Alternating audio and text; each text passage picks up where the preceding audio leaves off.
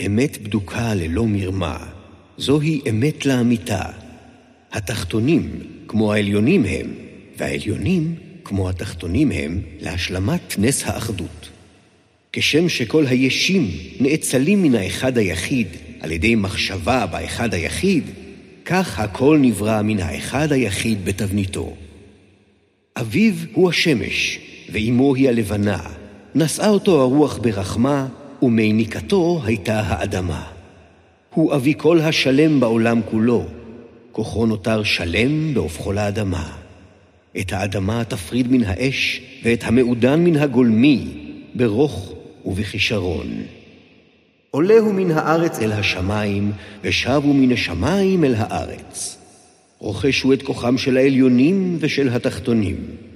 כך תרכוש את תפארת העולם כולו, ותשיל מעליך את מעטה החשיכה. זהו הכוח העז מכל הכוחות, כי כובש הוא כל רוך ועדינות, וחודר הוא לכל מוצק. בזה האופן נברא העולם, ומכאן ובזה האופן מתחוללים תהליכים נפלאים שמהותם כזו. לכן נקראתי הרמס טריסמגיסטוס, בעל שלושת חלקי חוכמת העולם כולו.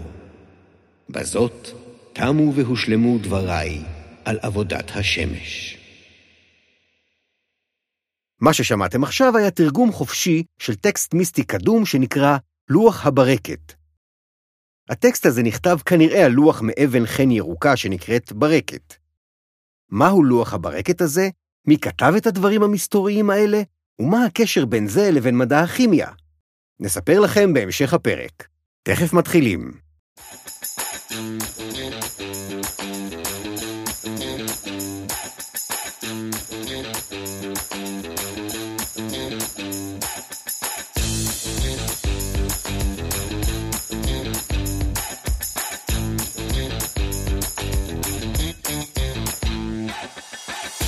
היי, אני גדי לוי, ואתם מאזינים לעץ הדעת, הפודקאסט שבו אנחנו מנסים לעודד חשיבה ביקורתית ולענות על שאלות מעניינות שלרוב אנחנו לא מקבלים עליהן תשובות מספקות.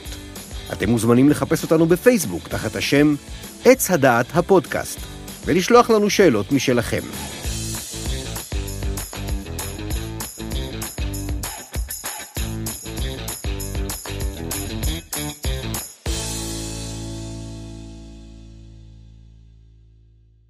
אם אני אשאל אתכם, ממה מורכב העולם? בטח תענו לי שהעולם מורכב מחלקיקים קטנים כמו מולקולות שבנויות מאטומים שמורכבים מאלקטרונים, פרוטונים ונויטרונים. בתקופתנו זה חלק מהידע הבסיסי שמלמדים בבית הספר. מי גילה את זה? מדענים, שרצו להבין כל מיני תופעות בעולם, שערכו מחקרים מסודרים ושהגיעו בעקבות זה למסקנות. היום בחרנו להתמקד בשאלות שעוסקות בהיסטוריה של חקר החומרים. ננסה להבין מאילו חומרים חשבו בעבר שהעולם מורכב, איך חכמי העבר תפסו את המציאות לפני שהתגלו המולקולות והאטומים, וכתוצאה ממה התפתח מדע הכימיה.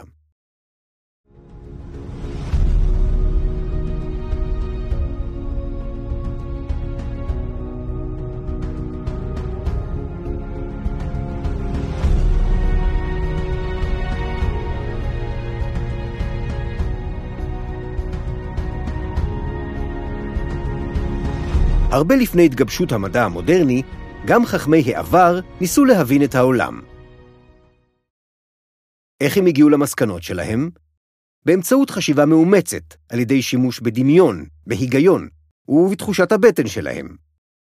פעם, ככל שמישהו נחשב לחכם יותר ולבעל כושר שכנוע חזק יותר, הוא הצליח לצבור סביבו תלמידים רבים יותר, ולהעביר את הרעיונות שלו הלאה בהצלחה רבה יותר. אחד מחכמי העבר הידועים לנו היה דמוקריטוס, שחי במאה החמישית לפני הספירה. דמוקריטוס היה פילוסוף, הוגה דעות יווני. הוא היה כנראה הראשון שהגיע למסקנה שהעולם מורכב מהרבה חלקיקים קטנטנים. הוא קרא להם אטומים. אטום ביוונית זה לא נחתך. הוא הניח שהחלקיקים האלה הם בלתי ניתנים לחלוקה ושונים זה מזה בצורתם, בגודלם ובמשקלם. הרעיון המעניין הזה של דמוקריטוס היה קרוב מאוד למה שידוע לנו היום, אבל משום מה הוא לא ממש התקבל בזמנו, ומעט מדי תלמידים המשיכו את דרכו. רעיון אחר שנהגה גם כן במאה החמישית לפני הספירה, היה הרעיון של פילוסוף יווני אחר, אמפדוקלס. אמפדוקלס חשב שהעולם מורכב בסך הכל מארבעה יסודות, אדמה, מים, אוויר ואש, ושכל החומרים בעולם מורכבים מערבוב כזה או אחר בין ארבעת היסודות האלה. באופן מפתיע, דווקא הרעיון הזה של ארבעת היסודות התקבל ונתפס כעובדה שאין לערער עליה. הוא עבר ממורה לתלמיד, ממלומד אחד למלומד אחר, מממלכה אחת לממלכה שנייה ולשלישית ולרביעית.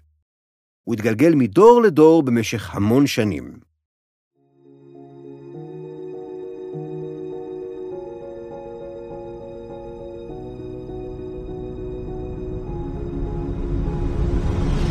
דוגמה מעניינת לגלגולו של הרעיון הזה היא ממלכת אלכסנדריה במאות השנייה והשלישית לספירה. זאת ממלכה שהייתה ממוקמת באזור מצרים של היום, ושנשלטה בידי הרומאים. באותה התקופה התגבשה שם קבוצת מיסטיקנים מלומדים שאימצו את רעיון ארבעת היסודות. האנשים האלה חשבו שהיסודות אדמה, מים, אוויר ואש נמצאים לא רק בטבע מסביב, אלא גם בגוף האדם, ושיש להם השפעה על האופי שלו, על האישיות שלו. הם פיתחו שיטות שונות כדי ללמוד איך לאזן בין היסודות האלה, ככה שישפיעו על האישיות שלהם באופן מיטבי. המיסטיקנים האלה והתלמידים שלהם כתבו ביוונית טקסטים אפופי מסתורין וקשים לפענוח, שזכו לכינוי Corpus Hermeticum, או בעברית, הכתבים ההרמטיים. הם נקראו ככה על שם מישהו שקראו לו הרמס טריסמגיסטוס, הרמס הגדול פי שלושה. מי היה הרמס הזה? מחברי הטקסטים ההרמטיים האמינו שהוא היה מעין אדם אלוהי שחי בעבר הרחוק, שמסר לאנושות סודות מיסטיים רבי חשיבות אודות העולם הזה. אגב, אם אתם מתעניינים במיסטיקה, אתם מוזמנים להאזין גם לפרק 5. זוכרים שבתחילת הפרק שמעתם את הקטע המסתורי מתוך לוח הברקת? זה אחד הטקסטים ההרמטיים היותר מפורסמים. רעיון ארבעת היסודות נרמז גם בטקסט הזה. אביו הוא השמש, ואימו היא הלבנה. נשאה אותו הרוח ברחמה, ומעניקתו הייתה האדמה. כאן השמש מסמלת את יסוד האש, הירח את יסוד המים, הרוח את יסוד האוויר, והאדמה היא כמובן יסוד האדמה. עכשיו אנחנו מתרחקים מזרחה מאלכסנדריה, ומתקדמים עוד 500 או 600 שנה אל האימפריה המוסלמית תחת שלטונו של בית המלוכה אומיה. שם התחילו לתרגם לערבית כתבים שונים משפות שונות וממקומות שונים בעולם.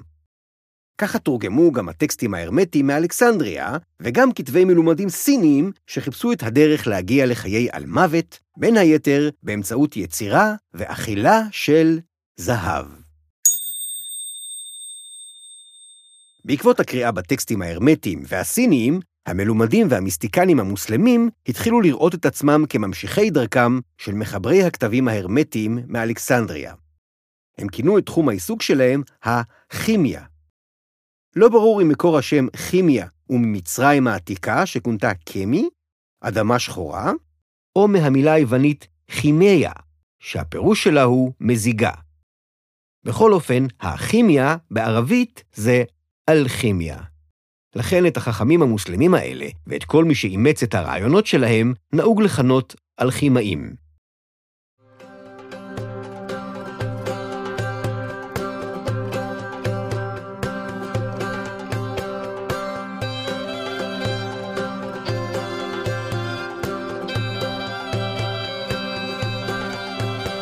האלכימאים המוסלמים האמינו שאפשר לזכות בחיי נצח, וניסו לייצר זהב באמצעות שילובים שונים של ארבעת היסודות. רק שההגדרה של היסודות אצל המוסלמים התחילה להשתנות. חלקם התקשו לקבל את רעיון ארבעת היסודות כמו שהוא, והחליטו שמדובר בדימויים. שיסוד המים מסמל את הנוזלים, שיסוד האדמה מסמל את המוצקים או את העפר, שיסוד האוויר מסמל את הגזים, ושהאש מסמלת אש או חומרים מתלקחים. המוסלמים התחילו לערוך ניסויים עם החומרים האלה, לחמם, לקרר, להפריד ולהרכיב אותם בדרכים שונות. מאוחר יותר, מישהו מהם החליט, מסיבה כלשהי, שכל המתכות עשויות מהחומרים כספית וגופרית, בשילוב עם מלחים, ושאפשר להפוך כסף לזהב על ידי ניסויים מסוימים עם כספית, גופרית ומלח. אחרי המון ניסיונות כושלים, האלכימאים המוסלמים הגיעו למסקנה שהשינוי הזה לא יכול להיעשות ככה סתם, אלא רק בעזרת שיקוי קסום שנקרא אליקסיר. הם חשבו שהאליקסיר הזה מיוחד עד כדי כך שלא רק שהוא הופך כסף לזהב, אלא שבנוסף לזה הוא משמש גם כסם החיים. זאת אומרת שמי שילגום ממנו יזכה לחיי נצח. את השיקוי הזה התאמצו האלכימאים להפיק בשלל דרכים שוב ושוב. לדאבונם הרב, ללא הצלחה. אבל חלקם הצליחו ליצור ככה חומרים חדשים ולהגיע לתגליות מעניינות, והם גם התחילו לנסח כללים לעריכת ניסויים. היו גם כמה חכמים מוסלמים שהתחילו לפקפק בזה שאפשר בכלל להפוך מתכת כלשהי לזהב. לארצות מערב אירופה, האלכימיה הגיעה כנראה הרבה יותר מאוחר. רק בסביבות המאה ה-12, כשכתבי האלכימאים המוסלמים תורגמו מערבית ללטינית, שהייתה אז שפת המשכילים בארצות הנוצריות. לאנשים שקראו את הטקסטים האלה ורצו להפוך לאלכימאים לא היה קל. הם נאלצו להסתתר, ארצות מערב אירופה היו נוצריות מאוד ונשלטו בידי אנשי הדת. ראשי הכנסייה הנוצרית ראו באלכימאים מכשפים, רדפו אותם, ולפעמים אפילו הוציאו אותם להורג. ועדיין, למרות הרדיפה הזאת, השמועה על האלכימיה בארצות הנוצריות הלכה והתפשטה, והפכה כבר לבלתי ניתנת לעצירה. האלכימאים שחלמו על התעשרות ועל חיי נצח, ניסו שלל דרכים יצירתיות לייצור זהב ולרכיכת האליקסיר. הם התחילו להאמין שאת האליקסיר הזה אפשר לייצר רק באמצעות משהו נוסף, שהם קראו לו אבן החכמים, או אבן הפילוסופים. אולי שמעתם עליה בסיפור הארי פוטר. האלכימאים האמינו שיש אבן כזאת, שעשויה משילוב של כספית, גופרית ומלח, ושיש לה כוחות מיוחדים להפוך מתכת רגילה לזהב.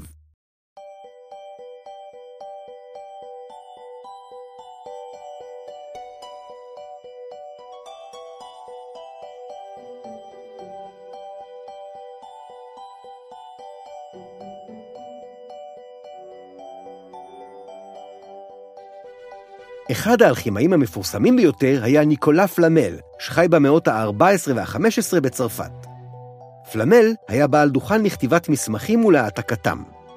האגדה מספרת שיום אחד הגיע לידיו ספר עם טקסטים ועם ציורים היסטוריים. על פי האגדה, במשך עשרות שנים, פלמל ניסה להבין מה כתוב בספר הזה ללא הצלחה, ושלבסוף רק בעזרת חכם יהודי זקן אחד, הוא הצליח לפענח את ההוראות שהיו כתובות בו, ובעזרתן ליצור את אבן החכמים, להפוך כספית לכסף, ואת הכסף הזה לזהב. סופר על פלמל שהצליח גם לרקוח את האליקסיר שבעזרתו הוא ואשתו זכו לחיי נצח. היה מעניין להשאיר לכם לשפוט אם הסיפור אמיתי או לא, אבל לפחות באשר לחיי הנצח, משהו כנראה השתבש לפלמל, כי הוא נפטר בשנת 1418. במאות השנים הבאות, האלכימיה המשיכה להלהיב את דמיונם של המונים שהשקיעו את זמנם ואת מרצם במעבדות חשוכות, במרתפים, בניסיון לייצר זהב. היו גם כאלה שטענו שהצליחו, אבל לא היו להם ההוכחות המספיקות. לאט לאט ההתעניינות באלכימיה התחילה לדעוך, ובמקומה הלכה והתגבשה הגישה המדעית שהביאה איתה רעיונות חדשים. החל מהמאה ה-17 כבר נוצרה הבחנה בין כימיה לאלכימיה. במילה כימיה השתמשו כדי לתאר את מדע חקר החומרים מחדש, שהתבסס על שיטות עבודה מסודרות ועל תיעוד מדויק של ניסויים. לעומת זאת, המילה אלכימיה המשיכה לייצג את העיסוק בכתבים עתיקים שנתפסו על ידי המדענים כמיושנים וכבלתי רלוונטיים. מדע הכימיה המשיך להתפתח בקצב מרשים, במאה ה-18, מדען בשם אנטואן לבוזיה גילה את עקרון שימור החומר, שזה אומר שאי אפשר ליצור או להעלים חומר, או לשנות את הכמות שלו, אלא רק לפרק אותו ליסודות, לחומרים הבסיסיים שמהם הוא מורכב. לבואזיה הציע טבלה של 33 יסודות שאי אפשר לפרק לחומרים בסיסיים יותר. אחד היסודות האלה היה הזהב. לבואזיה כבר הבין שאי אפשר ליצור זהב משום חומר אחר.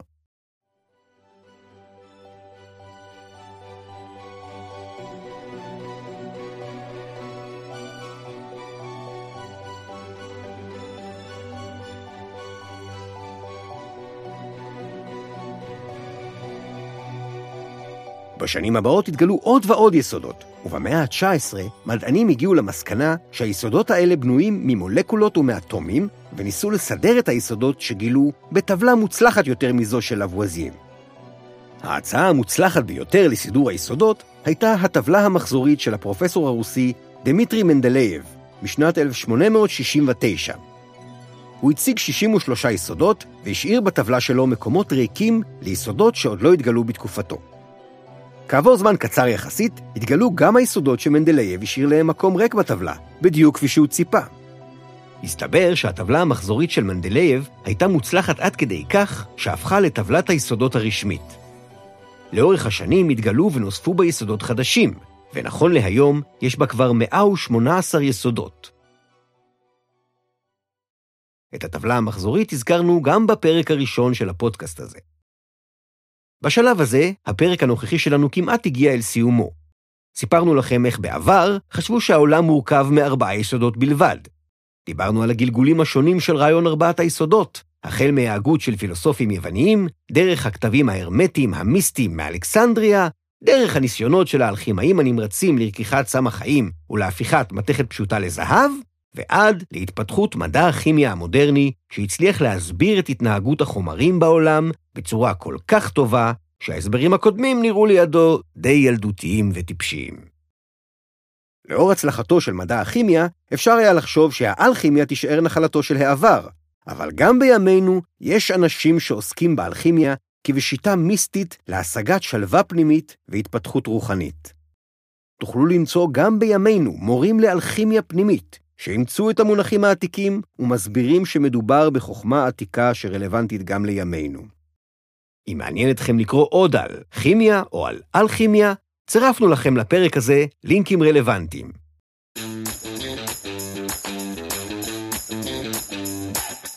זהו, זה היה הפרק השישי של עץ הדעת. אני גדי לוי. הפרק נכתב והופק על ידי יהודית זוהר, עורך הסאונד היה איתי אהרון. תודה שהאזנתם. נשמח לקבל מכם תגובות. מחכים שתכתבו לנו שאלות, מחשבות על הפרק הזה, או סיפורים על אנשים שחיפשו את סם החיים, או על כאלה שמצאו אותו. מבטיחים להגיב לכולם. מוזמנים כמובן לפקפק בכל מה שאמרנו היום ולחקור בעצמכם. להתראות בינתיים. נשתמע בפרק הבא.